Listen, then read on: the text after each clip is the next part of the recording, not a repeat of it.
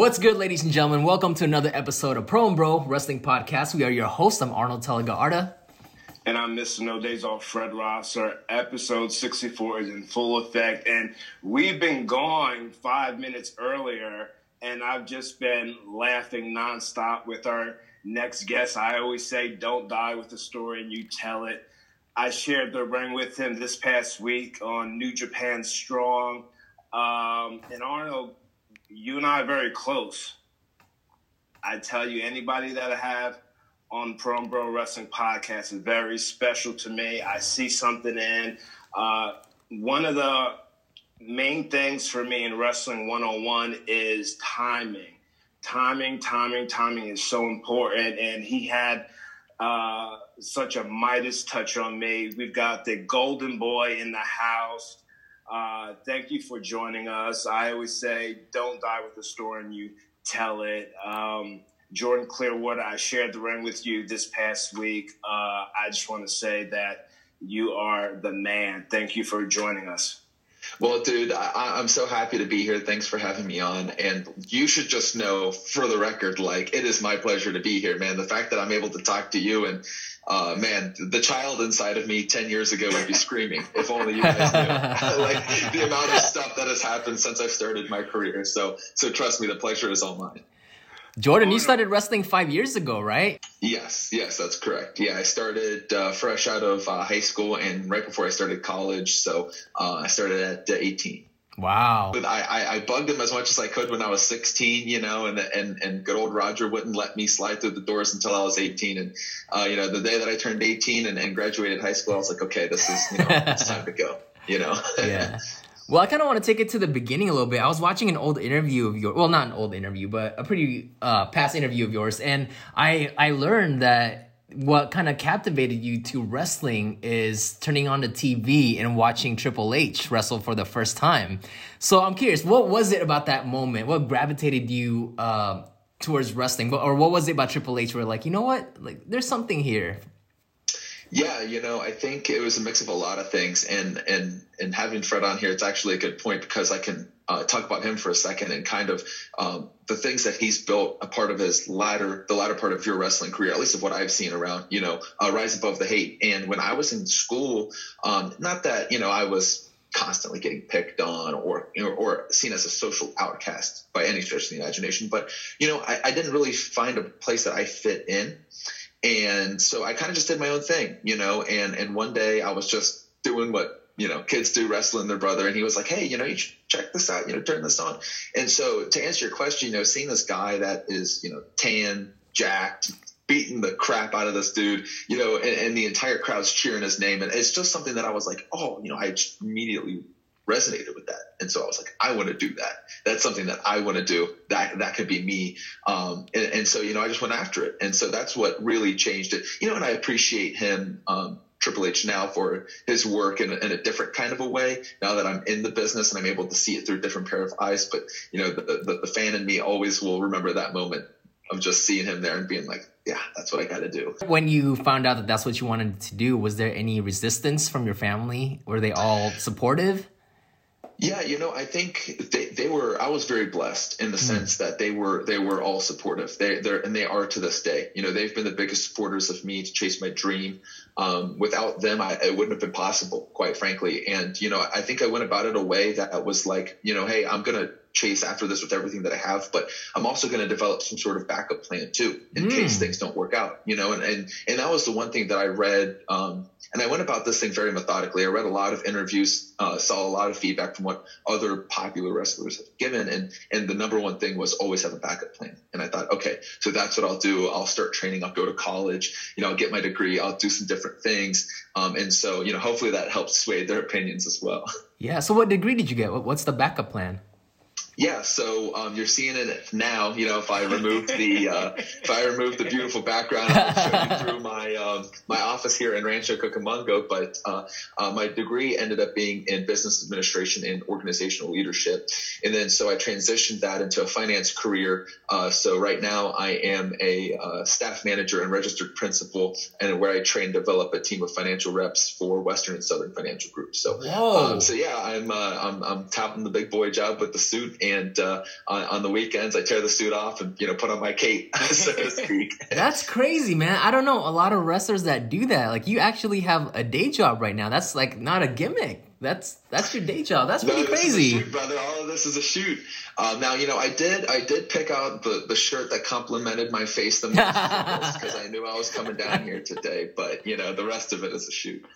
I love it, man. I love it. No, I got to tell you, you know, we had Limelight on a couple weeks ago. I always say that he's my first real friend in New Japan Pro Wrestling. Being in the ring with uh, Jordan Clearwater, uh, I will do everything I can possible to uh, highlight this uh, individual, the young, uh, whatever I have to do to use my platform to elevate and showcase uh, Jordan Clearwater.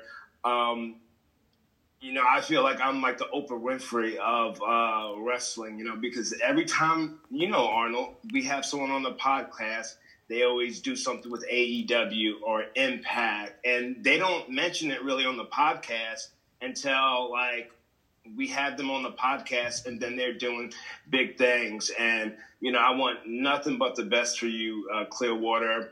When I bring up the name Machine Gun Karl Anderson, what does he mean to you?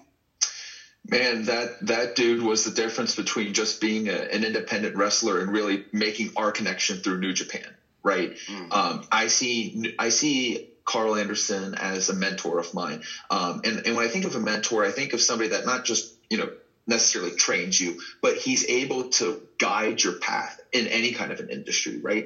And he was really the dude that that called me up two two or three years ago, actually, at this point, and said, he said, "Hey, Jordan, you know."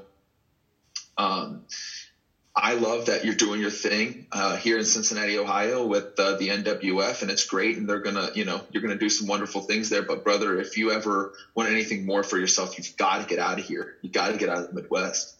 And, you know, it, it, doesn't sound like a lot, but he said that to me. And, um, you know, I, I packed up my things that day. I walked in, put my, uh, my letter of resignation on the, um, on my boss's desk. And I said, Hey, I've got to do this thing. I have to pursue this. And, you know, I packed my, my stuff up and I moved out here with, with nothing, no place to go. And so, um, you know, he was the, really the person that pushed me to do that. And, and he's always the guy that kind of gives me pieces of advice here and there. Um, and so really, if it wasn't for him, I wouldn't have had the opportunity with, you know, championship wrestling from Hollywood or New Japan Strong. And quite frankly, I don't know if that we would have ever met, which is probably one of the best and the biggest things that's came out of being in Southern California because you mentioned it earlier, uh, using your platform to help showcase younger talent. I mean, um, just from our match it, last Friday, you should see just the, the, the change in uh, my social media platform has, has, has received, you know, thousands, thousands of likes, tens of thousands of views, um, things like I've never seen before. Seriously, coming from, you know, corn, corn fed out here in uh, Cincinnati, Ohio, you know, you would have never thought. And,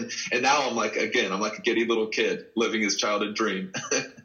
Wow, that's I'm amazing. I'm a grown ass man. I just turned 37. Don't don't get me emotional because I let it out. I'm 37. You know, you're 23. You like to you you had those inner blocks. You know, I definitely had those inner blocks. But at 37, you start to like say you don't really give a fuck what other people think.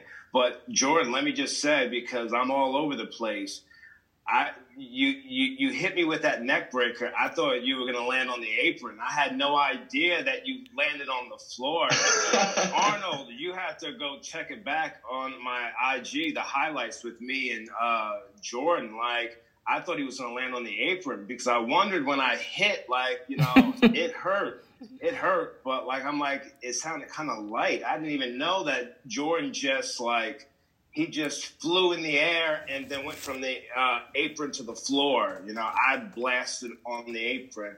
Uh, but timing, timing, it, it looked beautiful, by the way, but timing, timing is key. Yeah, no, certainly. And, and, and it's funny because, um, when it happened, I was thinking, you know, I was thinking too, I was like, you know, I could land on the apron here. And, and, and that was my plan. And then, and watching it back, it's like, man, hopefully it looked even better. Hopefully it looked even bigger, you know, that it went uh, full steam. But hey, it's New Japan. You got to go all, right? I had to go all in. and it looked vicious that you didn't just pop up and start working me over. You just took your time. That's why timing is so important to me. You know, uh, you know, I, I, I never did huge things with WWE. I, am very happy with my career, but I just have a good mind for the business, and nothing lasts forever. After my release, uh, I had some of my best matches on, uh, you know, the minor league level. And uh, I don't really look at it as the minor league level because we work very hard, but it's like the respect to your peers. I always say, like someone like Shawn Spears that I shared uh, the ring with, and for him to come to the back and say, man, I needed that. That's the mm-hmm. that's the biggest uh, compliment coming from your peers, man. So, uh, like I said, please definitely take care of that body. I've definitely t- told you that. Any advice you get from anyone, definitely, definitely take care of that body. Yeah, for sure. And and I'll extend again. I can extend the compliment. I think somebody commented on one of the the videos um, that you bring the best, you brought the best out of me. And I think that's so, so true. Watching the tapes back and seeing just all the little things that working with someone experienced and as knowledgeable as you are, that can kind of help me look even better, right? To a certain extent by covering up um, some of the little things that I maybe did wrong. So I learned so much every time. Um, so it was such, such a pleasure just being in the ring with you as well. So. Jordan, how, how did you come up with the yeah. name The Golden Boy? How did I become the Golden Boy? Yeah.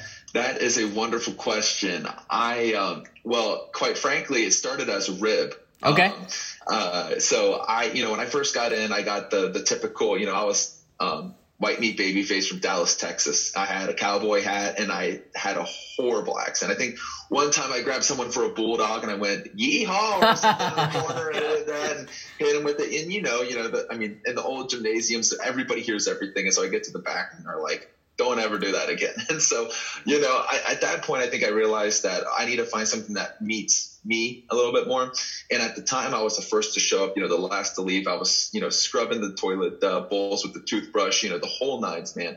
Uh, and I, I just wanted to make it work no matter what it took. And, and, and so people started to get a little I guess, a little jaded by it. And, you know, they saw me getting some opportunities. And so they started saying, oh, you know, don't, don't touch him. That's the golden boy, you know, oh, that's the golden boy, you know. And then all of a sudden the fans started being like, you know, oh, that's the gold, you know, that's the golden boy. That's, and then so, you know, I said, screw it. I am the golden boy. That's who I am now. I'll take that. And so I, I just took that ball and started running with it. I got the gold tights and just kept going. I love it, man. That's that's the best when it comes out genuinely. You know what I mean? Like something that happens in the back and you bring it in front of the cameras, in front of the audience, and it's it's authentic. And I think that's that's mm-hmm. really cool. And I love your character because you bring out terms that I haven't heard in a really long time, like like the Midas touch. I haven't heard that since like fifth grade or sixth grade when I was like learning history. But uh, ex- explain that to me, the Midas touch. I know what it means, but for for the people that don't. Sure, yeah. So the Midas touch is is is my finishing maneuver. It, it's out of nowhere, right? It can come out of nowhere, it, and and and the idea is by training with people that are in MMA, um, like Blake Troop. If anybody watches CWFH, uh, they'll, they'll, get to see him and know him as our, our sports commentator. But being able to work out in a Black House MMA um, here in Los Angeles, being able to work on kicks, strikes, you know, it was very obvious that that was something that I did really well, and we wanted to highlight that. And so, you know, we were messing around again one day in the locker room. We were joking around, you know, how are we going to call this? What are we going to call this? The gold standard? Going to call this? What are we going to call this? And and one of the guys um, chimes in and he says, "Hey, how about uh, Midas touch?" And I was like everything I touch turns to gold. So why not, right? I mean, it's perfect. It's it, perfect. It goes hand in hand. So uh, Midas Midas Touch became the name, and I ran with that as well. So again, like you said, the best things just come from you know uh, things that are either real or just people just jaw jacking, brainstorming, which is which is what's so fun about this. Yeah, absolutely. I know. Uh, you know, we talked about you watching uh, Triple H. But uh, when you first started uh, watching wrestling as a fan, was there anyone that you gravitated towards? Yeah, so um, I, I, mentioned Triple H was the first, and then ultimately my favorite for a number of different reasons. Um, at the time, it was because he was that first person. He resonated with me, even as something as, and this is going to sound so ridiculous, but even as something so simple as the colors that he used in his entrance, the green. Uh, my favorite color is green, you know, and it's so amazing that I don't know why that clicks in my head as a child, but you know, now later on in life, I appreciate Triple H for being truly the game, mm right? Being the best at every aspect of professional wrestling. You know, then there were some other people that I gravitated towards as well during that time. You know, uh, Chris Jericho was one of them. Um, I loved his uh, 2009 when he was wearing the suit, the short haircut. I mean, geez, that was like awesome for me. Uh, CM Punk, you know, he made a name for himself. Uh, in such a crazy way I'd never seen before, and I, so I gravitate towards him. And then, you know, too, in that same time when I was really growing up, which might sound kind of strange, Fred, was I was watching you guys as a part of the Nexus. I remember watching the first season of NXT as you know a fan, and, and, and, so and so you know things like that were, were were the programs I was drawn to because I loved seeing that the new, fresh up and comers, um, and, and, being able to watch them rise through their career as I was kind of rising through my own, and being able to develop you know who I wanted to be by watching them.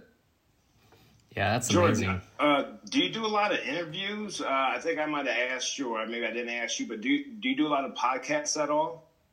Yeah, I do um, some podcasts here and there. I think uh, I, have done like two or three maybe so far this year, maybe uh, one or one or so more. Um, so so not. I, I, think we did talk a little bit about that over Twitter. So not so not terrible much, but if I can get on one, I'd love to be a part of one but usually they're probably uh, are they former wrestlers that have been in the business that have interviewed you, or would I be like your first? You would be the first former wrestler that's interviewed me. And can you tell difference between someone uh, like me that's interviewing you, or just you know shooting shit with you, and then someone that's kind of outside of the business? Can you tell a difference at all, or no? Well, I think um, I think it all comes down to personality. Uh, a lot of professional wrestlers have an easygoing personality, or they're very talkative. You know, it's easy to converse. Not that most podcast hosts are easy to converse with, but more so, you're able to understand probably the ins and outs of of what I'm speaking about too. And I feel like I can be heard in ways that I've not necessarily heard in other podcasts. Not that that's a bad thing. It's not a bad thing. Um, it's just different. And, and, so there is a slight difference, you know, but I'll say that I enjoy, I do enjoy doing podcasts. I enjoy public speaking in a weird kind of a way. Um, so, so, so all of this is so much fun for me.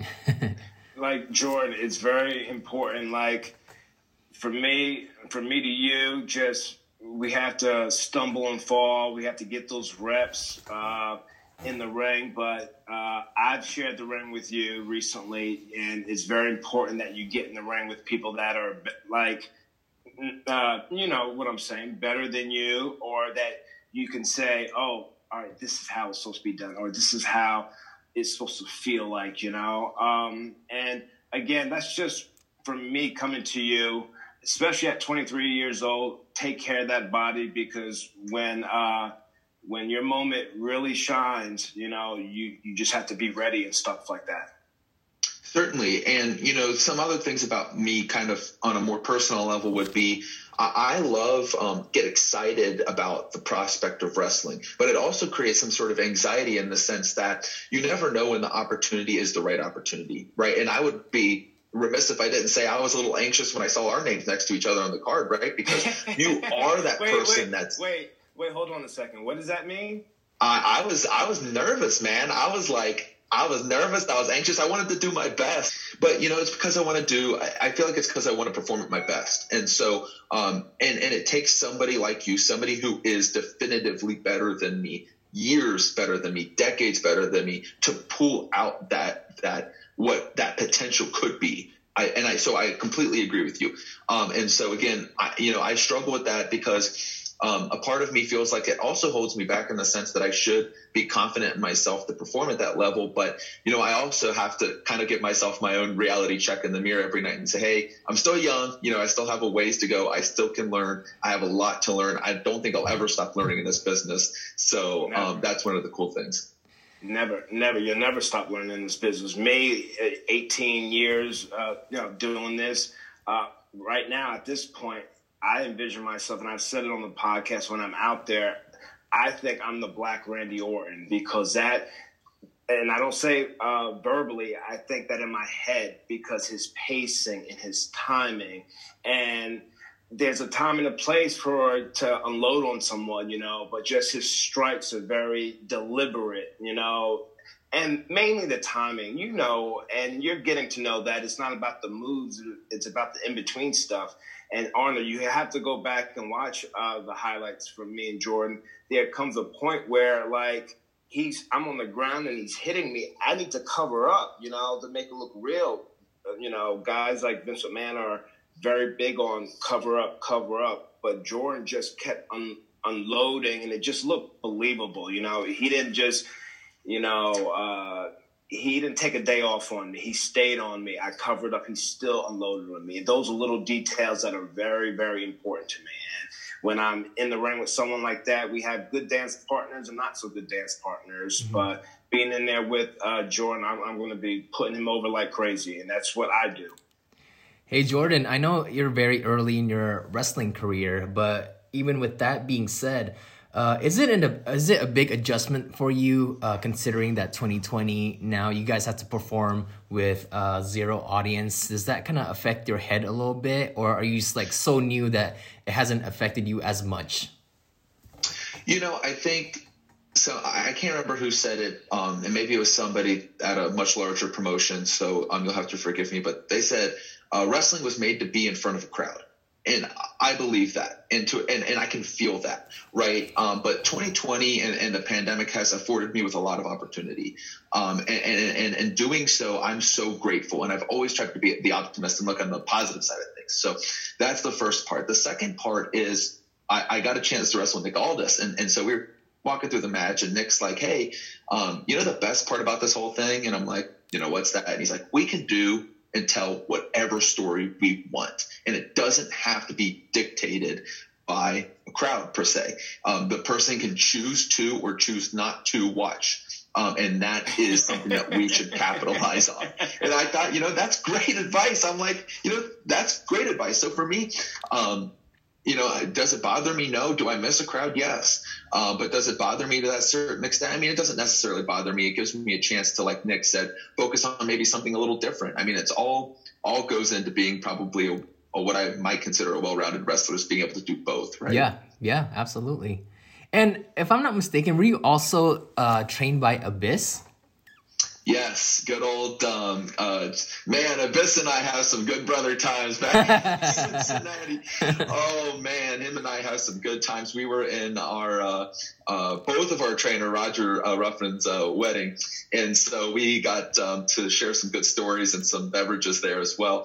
Uh, so yes, I was. He's such a that's another dude, such a great great mind for the industry. Yeah. Um, talk about psychology, man. He, I mean, forget the moves, dude. Forget all of the moves. I mean, that dude's all up here, and I and I mm-hmm. love it. Yeah, I mean, I remember TNA in its early days, you know, there were only a few characters to me that stood out. AJ Styles and um, Abyss was definitely one of them. And I was so amazed. I mean, I wasn't following up with the storyline as much, but when Abyss did that storyline when he wore the suit and he was a totally different character and he wasn't the monster that he was, if anyone didn't tell me, I had I would have no idea that that was Abyss and that just goes to show the type of range that he has which is amazing. And i'm so glad you got to work with him because of his uh, psychology you know of all his experience that he's had. That's amazing man.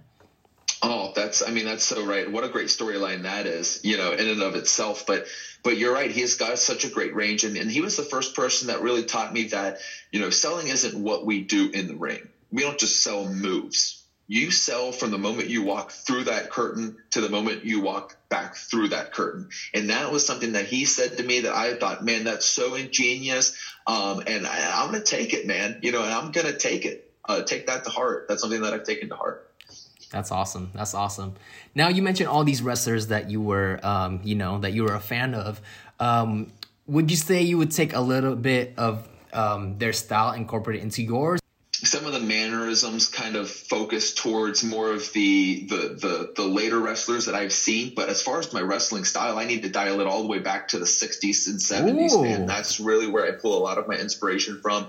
Um, Barry Windham, uh, you know, Ricky Steamboat, wow. any of the great baby faces that you'd think of. I, I was Dusty Rhodes. Um, you know, I had the boot. My first pair of uh, boots were modeled after the Barry Windhams and, and the Dusty Rhodes. So, you know, those are the types of guys that I really formulate my wrestling style around because I think that's something I resonate with the most. That's the type of storytelling that I enjoyed. And much to what uh, Fred mentioned earlier is I'd rather focus on getting the in between versus, you know, working towards a one, two, five, ten. I'll have all these moves, this list of moves. You know, I'm sure there's a time and place for everything, yes. but um, that's where I kind of gravitated myself towards that 60s, 70s, 80s style.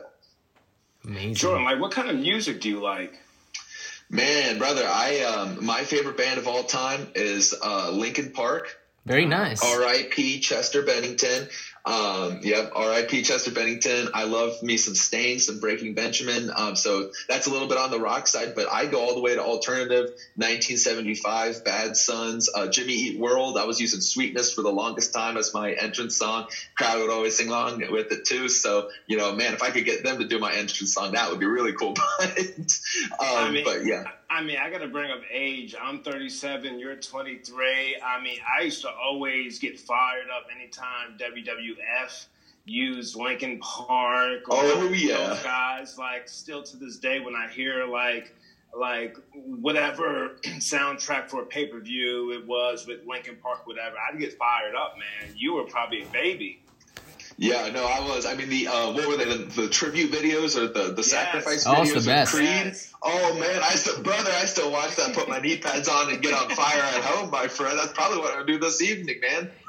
You know what still gives me chills to this day is I don't know if you guys remember this, but the the rematch between Stone Cold Steve Austin versus The Rock at WrestleMania, and they use uh Limp Bizkit's "My Way" or "The Highway," and yes, the build up to that was so uh, it gives me so much chills because they like like the whole the whole story being told with that music behind it, it was just amazing. And eh, even the, um, some of my friends that don't watch wrestling they always jam out to whenever they see that promo coming on because it's so cool with them face to face and then they're like you know throwing rounds at each other. It's like my way or the highway. And it's so cool. And you know uh, oh, speaking of as a linkin park fan i just want to ask you real quick. Do you I was I was I went crazy when they did that collab album with Jay Z. Um, oh yeah, that was amazing. How'd, how'd you enjoy that? Yeah, no, the, the collab album with Jay Z is, is top notch. I mean, they've got a bunch of great records, and a lot of people throw shade at Linkin Park for the latter half of their career where they made a shift in the style of music that they sure. were making. But here's the thing: is that we have to evolve. Yeah, we all have to evolve. We can't be stale. We can't be stagnant. I couldn't imagine still being, you know, white meat babyface out of Dallas, Texas. Right, know? right.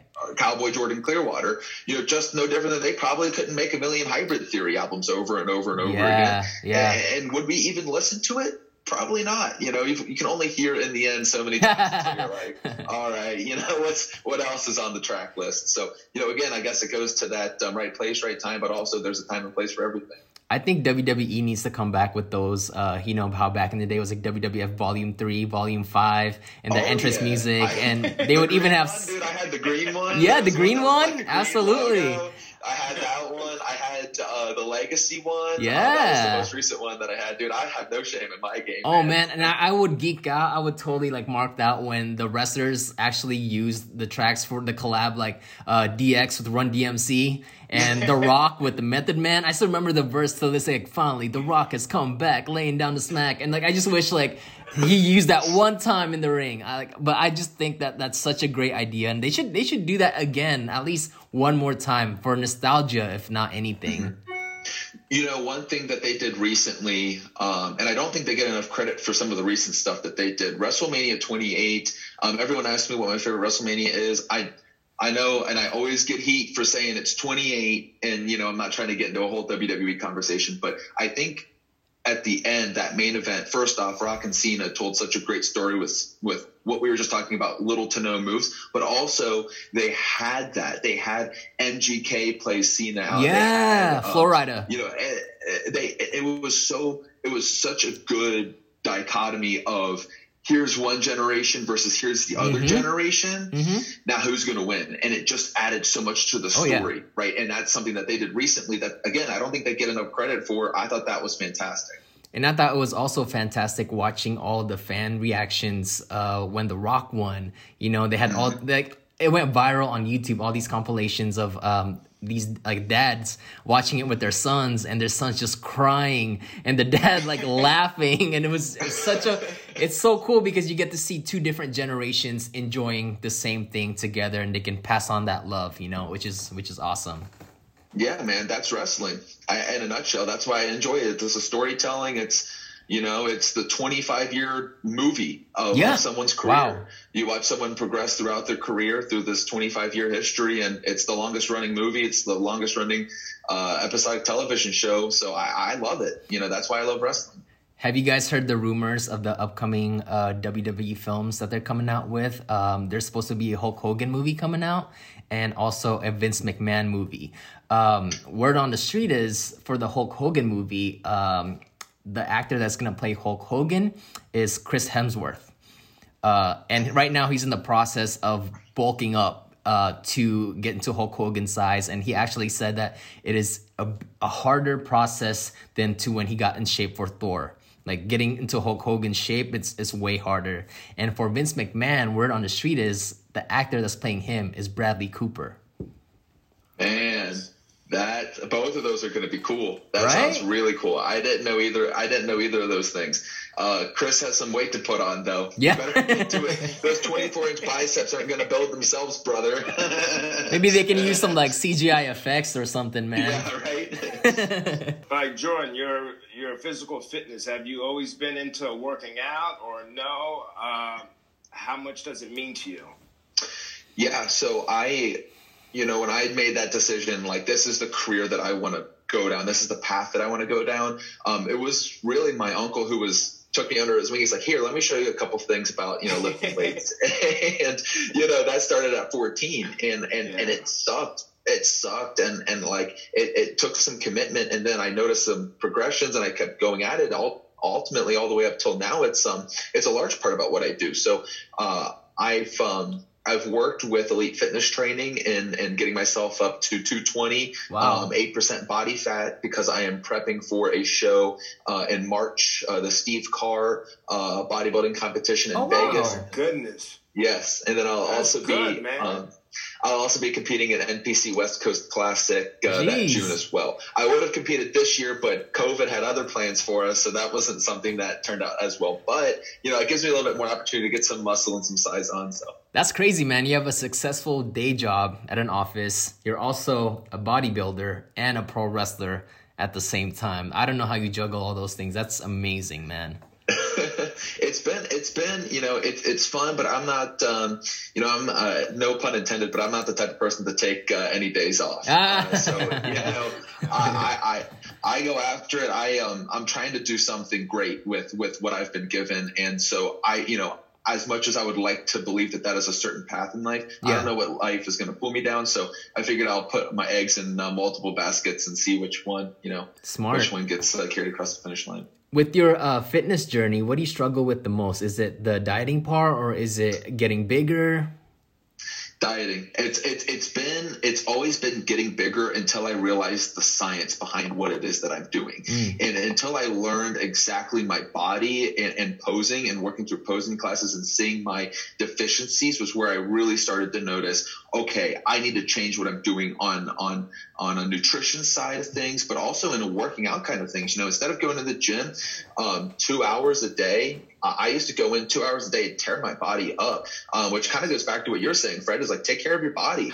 And now, you know, I, I do hit. I hit the gym before um, work in the morning at um, at around six, and and you know we do 30 minutes, but it's the most cardio intensive 30 minute uh, high interval training I've ever done, and I've never been happier, never looked better than I have before in the past. So it's all about you know focusing on what really matters and not doing the bro science of you know oh I think I'm going to do chest three days a week type of thing. At least that's what they've taught me, right? It's, right, it's sure. more of a scientific and methodical approach. Yeah, that's I mean that's what we all grew up with, right? Like um, watching all these like bodybuilders and the saying, "Oh, you gotta focus on two muscles a day," the very like traditional yeah. way to do it. Pumping Iron, yeah. Generation Iron, any of those good old Arnold classics. Yeah, you know? yeah, yeah.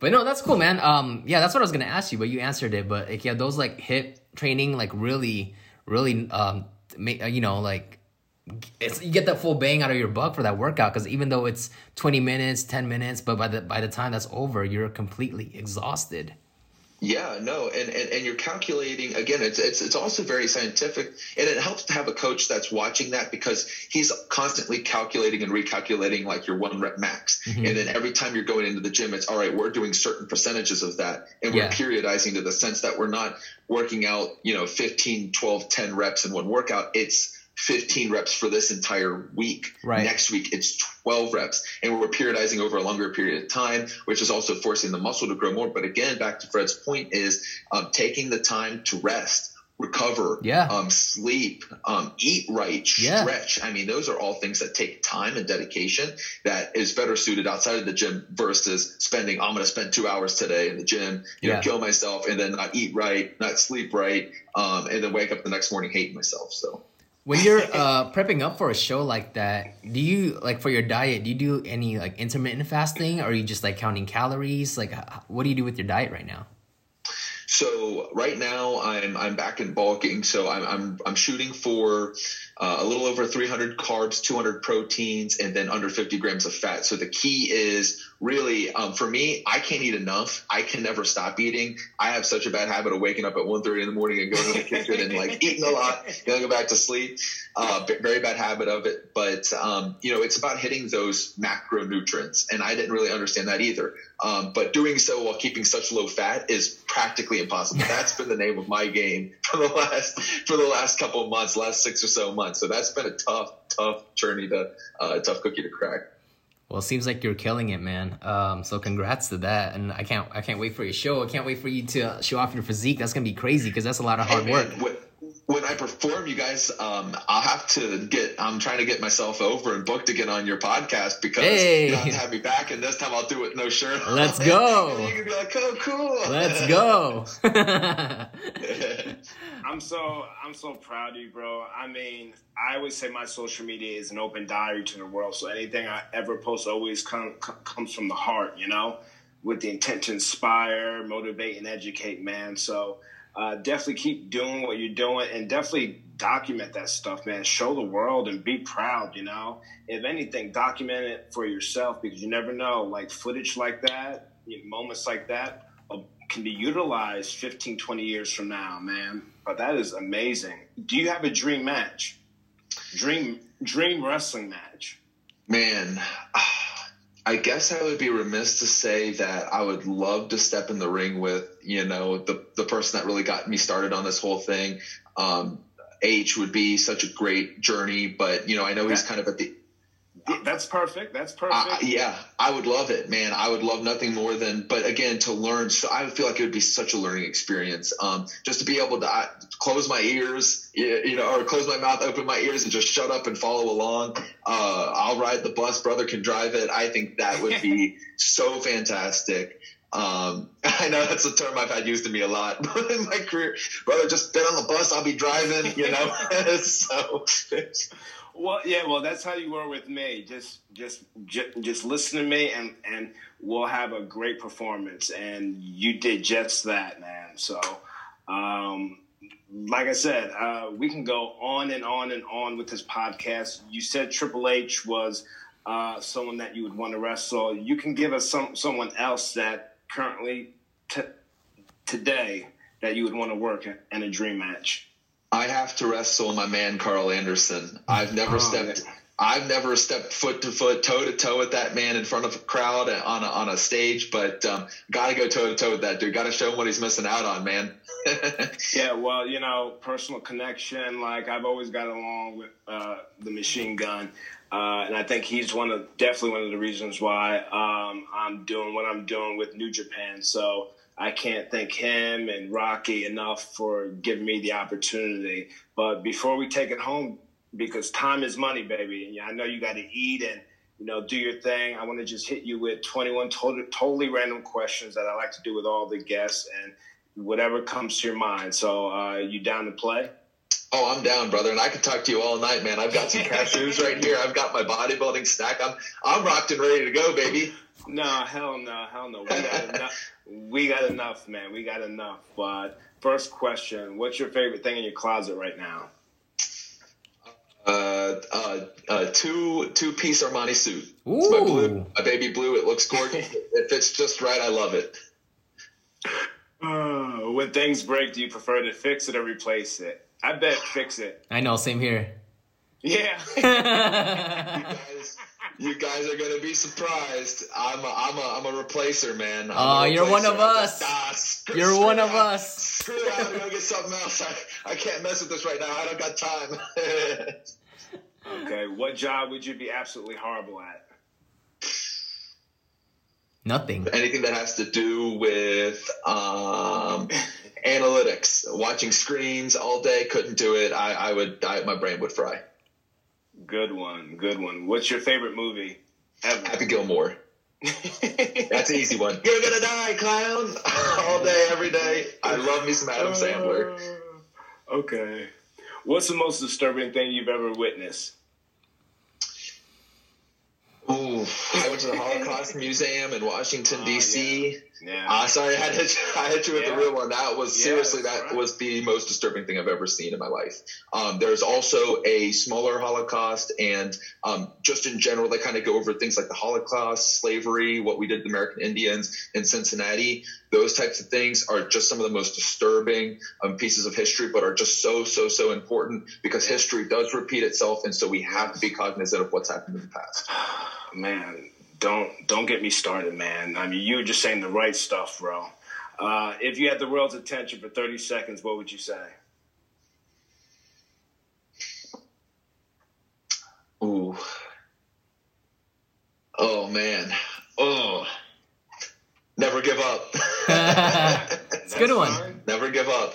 That's fine. What's your biggest pet peeve?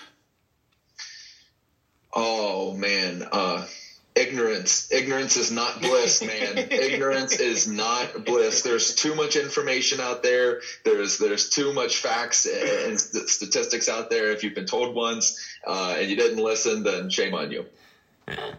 Uh, you you have a brain of like uh, you, you you're just seasoned, man. You just seasoned. you, just, you just keep doing what you're doing.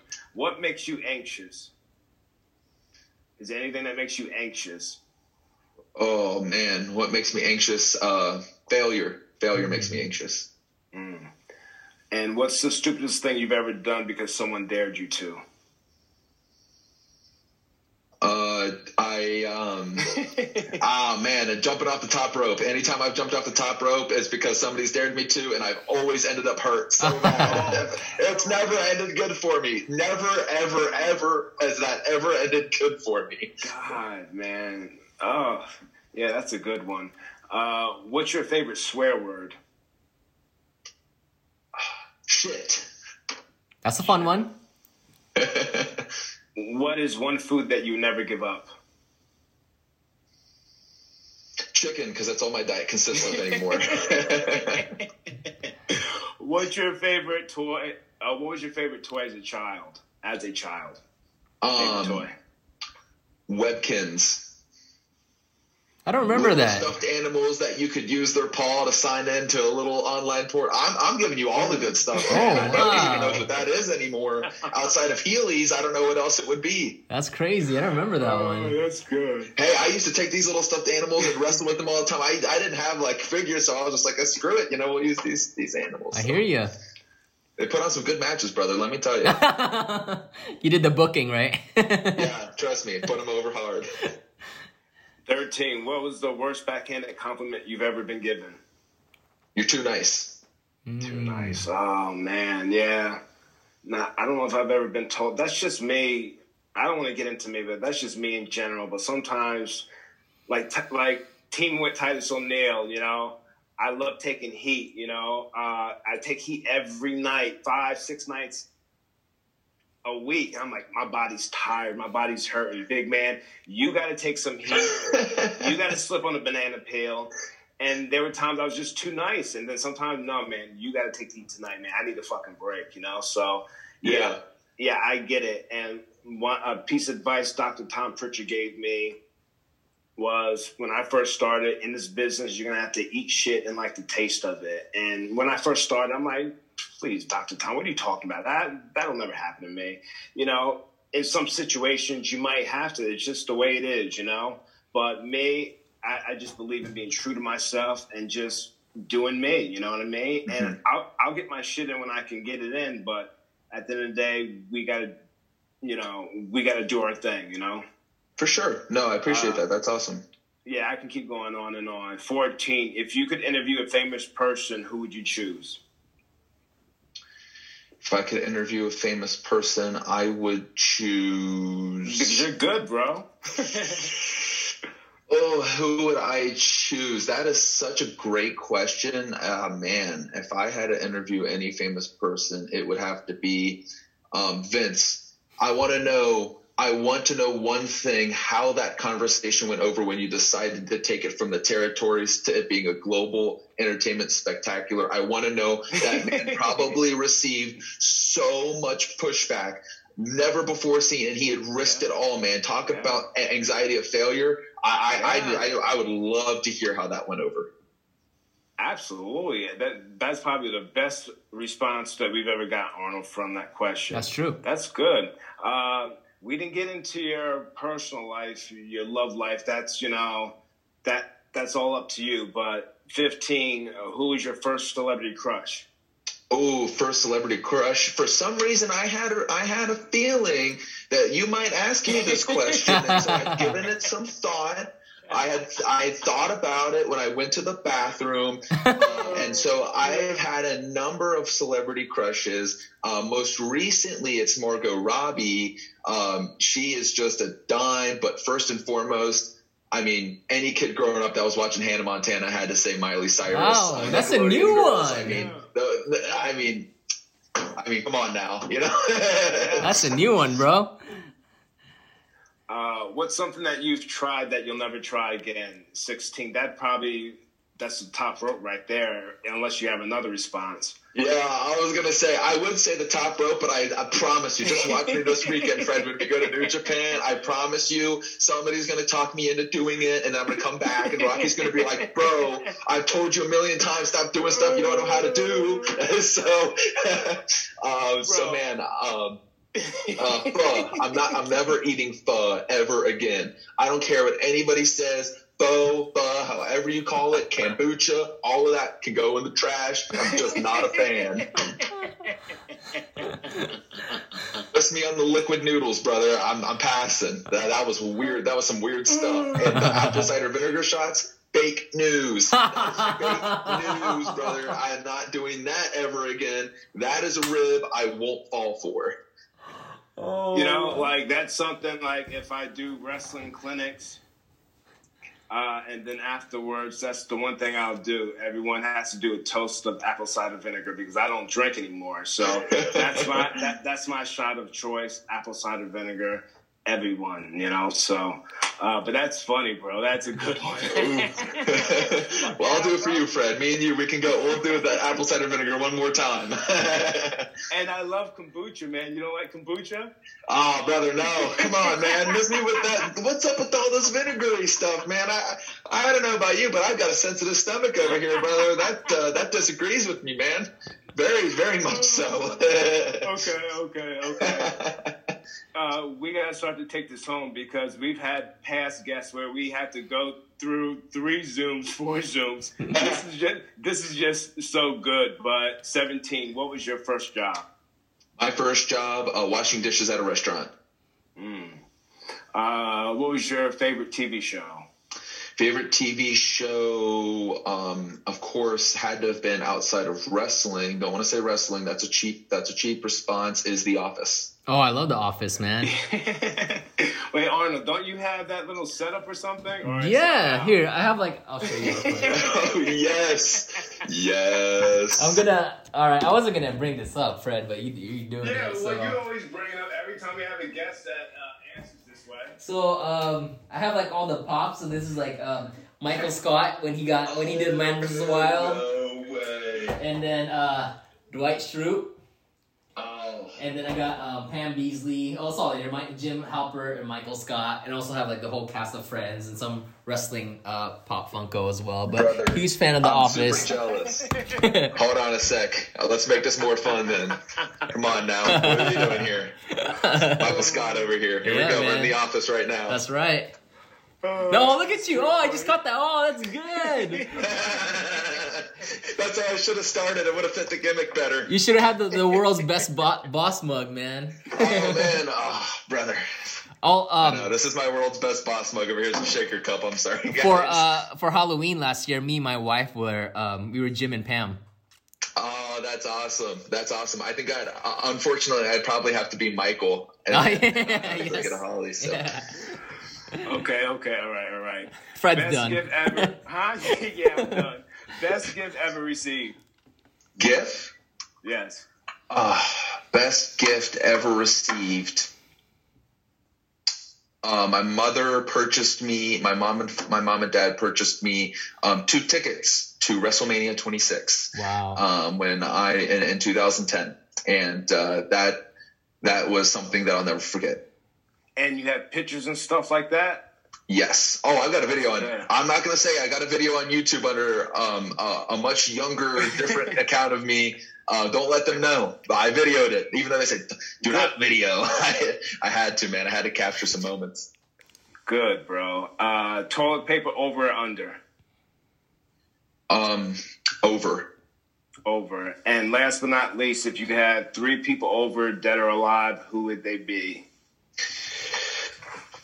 Three people would be. Um, uh, let's see. Jesus, uh, Muhammad, and Buddha. there you Come go. on, brother. It's debate time. Let's see what goes down. Let's get see some how this bad answers. boy ends. Let's rock and roll. I, I don't. I don't hold any punches, man. I, I'll. Uh, I'll listen to anybody and any any point of view. So I want to hear it go down. Good for you, Bring them all. Bring all the massive heads of the religions. I love it. I love it. Arnold, man. I mean, I think that's a perfect way to uh, take it home. What do you think? Oh man, this has been such a fun episode, man. Again, if if I wasn't hungry, we could do this all day. but I always love chopping it up. Three people, you three. Hello, come over for dinner. I'm a cook. That's- I'll cook oh, you guys okay. some food. I watch enough Master Chef. Come over. That's true. I'm buying a house. I'll have you guys over. We'll have some beverages. Well, Fred, you'll have some apple cider vinegar, and we'll have a good time, man. That's what we'll do in the next one. Sign me up. Sign me up, bro. definitely, definitely. I I will not turn that down. Definitely. Thanks for thanks for being with us. I'll I'll be seeing you soon. Uh, I really appreciate it, and I'm always rooting for you, man. Uh, keep keep doing your thing, and uh, yeah, I got to eat too because I do the intermittent fasting. So I I sometimes I don't eat till five o'clock. So uh, yeah, for me, it just works well for me. But everyone has their own routine. But again, Sure. thank you. You know, thank you for joining us, bro. Thank you, Jordan. Oh, we dude, appreciate thank you it, so much. Thanks for having me, dude. This was this was so much fun. Like I'd do this all day, every day if I could. Likewise, Good, hell man. yeah. Like my well, best of luck to everything that you do. Uh, congrats on your, you know, your day job career. Congrats on pro wrestling career. Congrats on your bodybuilding competition career. And best of luck to that. You're gonna kill it, man. And you got this, bro. We're all here rooting for you. Awesome. Thanks, guys. Thank you so much. I really appreciate you saying that. And um, until next time, guys. Seriously. All right, have a good one, man. Another fun episode with Jordan, Golden Boy. Clearwater. It's, it's it's been so fun, man. Yeah, episode 64, man, was really, really, really a good one. like I say, man, I love highlighting people that are not necessarily under me, but that are under me. And he's he's uh, um, he's so new in this business that the best is uh, he the best is yet to come for Jordan Clearwater, and I hope to share the ring with him again. And like I said, he's got to get in the ring with people that are definitely better than him because, um, you know, he's got it. You know, he can Yeah. walk the walk and talk the talk. And, you know, for me personally, the way I feel about, you know, how I feel about Triple H, right? hmm it, this situation gives me me knowing Jordan and me wanting to like get all eyes on him because he he's such a great talent. It it drives me even more for someone like Triple H uh, to see him. You know, I know I know he's going to be seen. You know, there's Yeah. no question about it. Uh, no question about it. Um, and like I said earlier, with, with, with the podcast and everything, um, everyone that we have on, they tend to do big things. And um, like I said, per, it's a personal goal of mine for Triple H to see him if he hasn't already seen him. You Right, know? right. So um, see him and him ultimately accomplish his goal and get signed to a major organization and tell his nine to five job to go to hell. well, in my eyes, you know, uh, Jordan and you included are already doing big things because New Japan, like being seen in that light, it's that's mainstream to me. You know what I mean? So uh, I think I think he's killing it, and uh, wherever he Bro. decides to go, it's gonna be great. I am frazzled. I am just. I, I don't know if I'm using the right word. Uh, last night I was in a war. I was in a war with Chris Dickinson. I posted it on my IG highlights, uh, primetime live semifinal uh, competition that I was in. Mm-hmm. Uh, I was involved. Uh, we haven't met. Uh, we haven't filmed in a while, and I didn't mention it, but recently I was involved in a eight man tournament to crown a new United Wrestling Network uh, world champion for uh, promotion here in LA. That's uh, you know doing big things with their TV and pay per view stuff.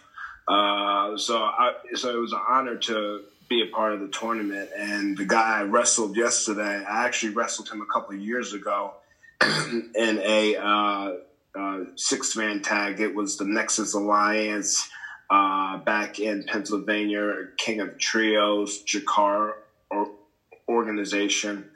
And um, yeah, this guy, Chris Dickinson, that was one of the participants in the tournament, he really, we, we were like a war, man. So definitely, definitely check out highlights. I feel during this podcast episode, I, I've been rambling on because I'm afraid that, that, that you might forget. No, that like I might have trauma to my head. oh man. I, I am just out of it. I, I I I didn't even work out today. uh, Wow. because I just I just ran errands. Uh, I'm not bad or anything. I'm not bad. I'm just uh You need you need to take a day. Huh? You need to take a day. Yeah, yeah, you know, and it's tough, you know, because I always go all out, um, and, and I'm crying, I'm crying a wolf about the concussion because you would know if you have a concussion. But I was just tired from the war that I was in. Definitely check it out, the highlights on the uh, on my personal Instagram. but uh, when you don't do this every day, like and and and and you do it so sporadically, uh, like you know, I had wrestling. I had wrestling yesterday, and then I have wrestling in a couple days. Um, when when you don't do it as much, it's like ah, it it takes a toll on your body. Not in a bad way, but Yeah. I feel it the next day. Um, Yeah. But yeah, with Chris Dickinson, I really enjoyed being in the ring with him. He's another guy that I definitely want to have on the podcast because him and I clicked in the ring. As much as I'm like crying the wolf, we clicked, man. And it was like Kevin Sullivan and and Chris Benoit. And Wow. I was, and it and it was so intense because leading up to the tournament last week, I wrestled uh, Erick Redbeard from the I saw that. I saw that. and uh, he got he got disqualified and he tried to break my arm uh, trying to re-injure uh, my tommy john surgery that i had back in january 2017 so with the whole story a lot of the most recent matches i've been having i've been able to tell a beautiful story stories that i've told great with Fallah Bahh or um, or uh, ray jazz you know guys that I was able to just click with. And um,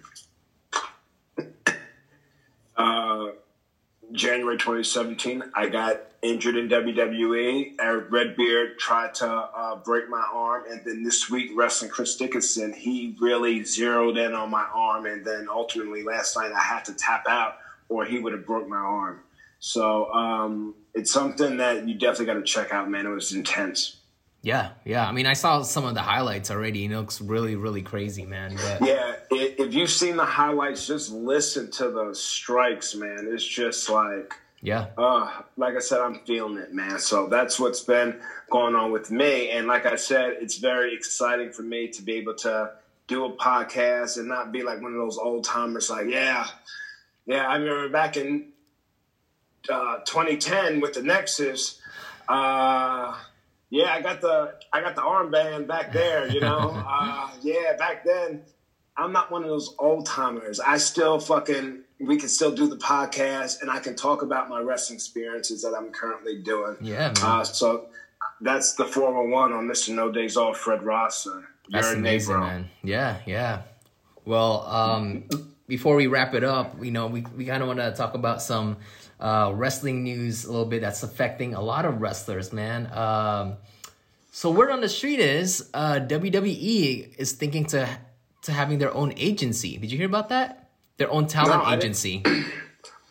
Uh-uh, no. I don't know really? how confirmed that is, but from some reliable sources, you know, they want to be their own third party uh, agency. So, like, you know, when wrestlers do outside things, it's still under the WWE umbrella. So I don't know if that necessarily, I don't know the full details on how that's going to work yet, but I don't know if that's going to be a good thing or a bad thing. But, you know, with the bad press WWE's been getting, um, this, it's not really the best look right now, you know? Um, especially with, I keep forgetting his name, but the politician, um, something Yang. Uh, oh. He's been spoke. He's been very outspoken about his disgust with WWE treating their, uh, not even their employees, their independent contractors, as employees. You know, you can't have um, what's the what's that term? But anyways, um, if you're gonna treat if you're gonna have them as independent contractors, you gotta treat them like one. And if you're not if you're gonna strip away their benefits, you gotta let them uh, have options to earn other incomes. You know, uh, and WWE just wants to have it both ways. And um, he said that he's gonna do everything he can to um, to fight it and to make and he'll never forget about this cause, you know, and um, he's gonna keep fighting it until things are right. And he's spoken very highly of AEW and how they're treating their wrestlers because because they can do other things. They can have their merch on Pro Wrestling Tees. Um, they can do outside shows that's not AEW but um, yeah, man, it's just really interesting that WWE keeps on uh, doing things that's like not making them look so good, you know. Yeah, well like I always say, when you're under their conglomerate, you have to abide by their rules and literally either adapt or perish. Um, CM Punk is saying otherwise though, because you know uh, they're they're doing the whole thing about banning Twitch, and Paige on her last stream, she's been very outspoken. She actually broke down crying on her last stream, saying how she's like how much she's had it with WWE because like she's broken her neck for the for a company and like with the pandemic and everything, Twitch has been a great distraction for her to get her creativity out there to do something else to distract her from the pain and for her to earn a little bit extra income and WWE's like taking that away and she's just heartbroken by it. Uh, but I remember like CM Punk, like I think he tweeted something like, "Guys, like if all of you just don't do it, they can't do anything about it." So just don't do it. And like all of you, just make a stand. And none of you do it. And they, they can't do anything. Like, don't do it, meaning like, don't get rid of it? Don't get rid of it. Just refuse to. Like, all of you guys, everyone, just refuse to and see what happens. Like, CM Punk saying they can't do anything. Like, yeah. don't give in like that. So, really interesting. Yeah, yeah. When you definitely have that much woman power, man power, yeah, if you got it, definitely. Um, definitely capitalize on it, you know? Yeah. Um, and also coming up, Survivor Series uh, marks Undertaker's 30 year in the WWE. That's impressive. And I remember before, uh, I don't think it was. That, sh- that should be his last last match. That yeah. Well, I think that was the original plan for um, for him to wrestle Shawn Michaels at Survivor Series, Survivor Series as um, his last match. But with how um, how the Super Showdown or whatever I forgot what that that pay per view was and how much uh, of a disaster that was. It shook Shawn Michaels' oh. confidence. That, oh, oh, the tag match. Yeah, it shook Shawn Michaels' confidence, and like they just don't want to ruin the chemistry that they had for all the WrestleMania moments. You know, they don't want to um, have them seen in a bad light. So I think they're just gonna leave that as it is. But I think I mean, that was the original I mean, plan. I mean, Shawn Michaels one on one, we need man, we need another one on one Shawn Michaels match. A tag match, you know, when Triple H got hurt, uh, it changed the entire match. Uh, so like the timing was just off because everyone was tired and frazzled and all that stuff because they had to call an audible. True. So yeah, yeah, you know, timing off and stuff you you know had planned to create that magic doesn't go as well. Yeah, your confidence is going to be at an all time because that's your moment to really shine. And I hope, yeah, I definitely, I definitely hope Shawn can wrestle just one more match, man. But that would be perfect because these guys are seasoned. Because I'm thinking the way they're thinking, man. In my career, you know, they're just, they're like they're true legends that can still go but be able to sell uh, tell a story in between their moves. You got Shawn Michaels, he's got the super kick, Uh, he's got um, he's got his comeback. Um, you know, he's got his stuff. Undertaker has his stuff, and the story that these guys would tell would be beautiful, man. I Yeah. wish.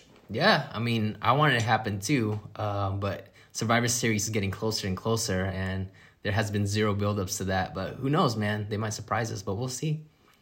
Yeah, man, that'd be good if they just did it without like no build up, man, and then people are like, you know, it's a big moment. You know, why not do it? Yeah, yeah, absolutely.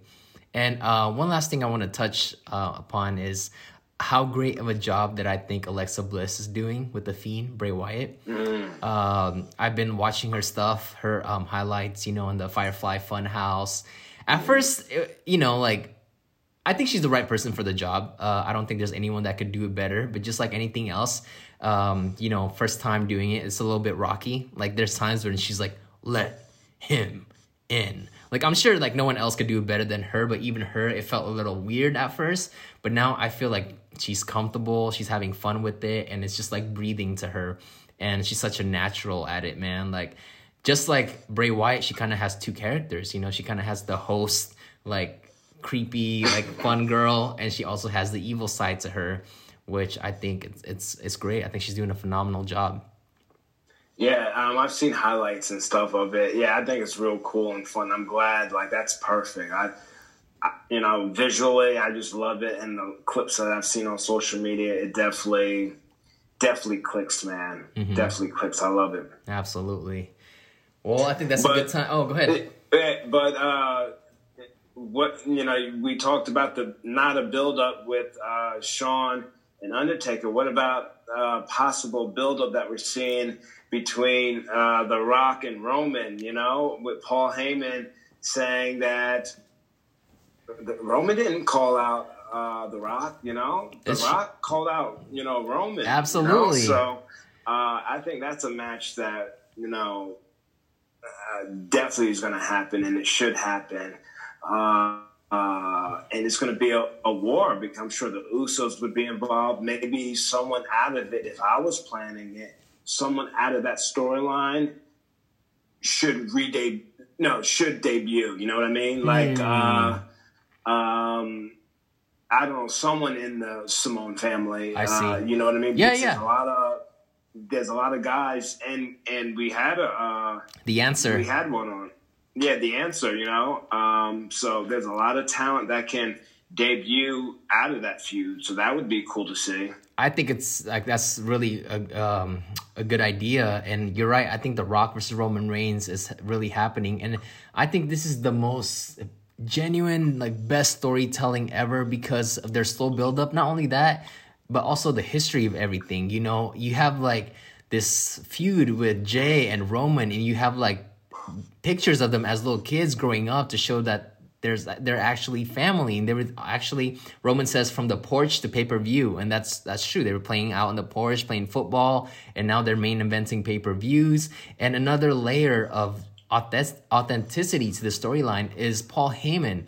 I had no idea that um, Paul Heyman has been a big part of the Samoan family because during Corey Graves After the Bell podcast, Roman talked about how deep into the roots Paul Heyman was. Man, he he was right there with the head shrinkers, with you know Rikishi Fat Rikishi Fatu, and like at that time he was just a little boy with the mullet and the big phone, and to see him you know, evolve into this seasoned businessman who's well respected in the wrestling industry and still be part of the Anoa'i family. It's the story is just all there and there's nothing forced about it. And it just feels like you're watching a real movie or like a real like a real shoot, you know, and it's it's great, man. There's I can't no one can say anything bad about it. And I uh, I didn't catch the whole thing, but uh, but J- John uh, Jimmy Uso was uh, on the bump, and I I didn't know what the question was, but maybe it was um, uh, WWE asking him how do you feel about Jey now aligning with Roman? Do you ha- do you feel any uh, feel any weight towards that? And I really like John's answer because he's like, oh man, like I'm always like my brother's keeper, you know, like um, no matter whoever he he has um, across the ring from him, I'm always gonna have his back. Even though if I'm the one across the ring from him, I might still have his back, you know. So I really, I really like that answer, which is cool. Yeah, um, but before before I lose my train of thought, um, uh, I definitely like that idea of having uh, someone out of that Samoan family debut. Yeah. And before I forget his name, Jacob Fatu. Uh, I uh, you got to know him. I've, I've shot the werewolf out on. Yes. The Samoan werewolf. Yes, he's yeah. like a like a hybrid uh, Umaga. You know yeah. what I mean? Yeah. Just imagine how like it's you know Roman and Rock. You know to see who is you know the top. You know, and mm-hmm. then out of that that debut of him just doing moonsaults because he's like, and I hope I'm able to share the ring with him again because I did share the ring with him for uh, All Pro Wrestling up in the Bay Area. But literally, uh, I was like, he was doing a double shot, two shows in one night. I was literally uh, in like gorilla position waiting to go out and then he showed up to wrestle me you know so we didn't have much planned um, you know, I you know I told him just like work with me.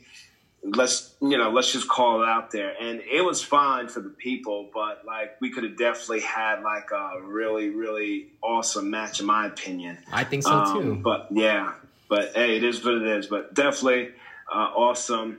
Uh, Pro Bro Wrestling podcast episode. I'm rambling on because I think those are symptoms of concussion when you just when you just ramble on and on. But I think this was a dynamite episode, man. It's been a lot of fun. Um, yeah, getting talking to uh, Jordan, man, the Golden Boy. He's, so interesting and just such, such a fun guy. And he's so young. It's crazy. Yeah. And catching up with you, you know, we haven't recorded in a minute, so it's yeah. great talking wrestling with you, man.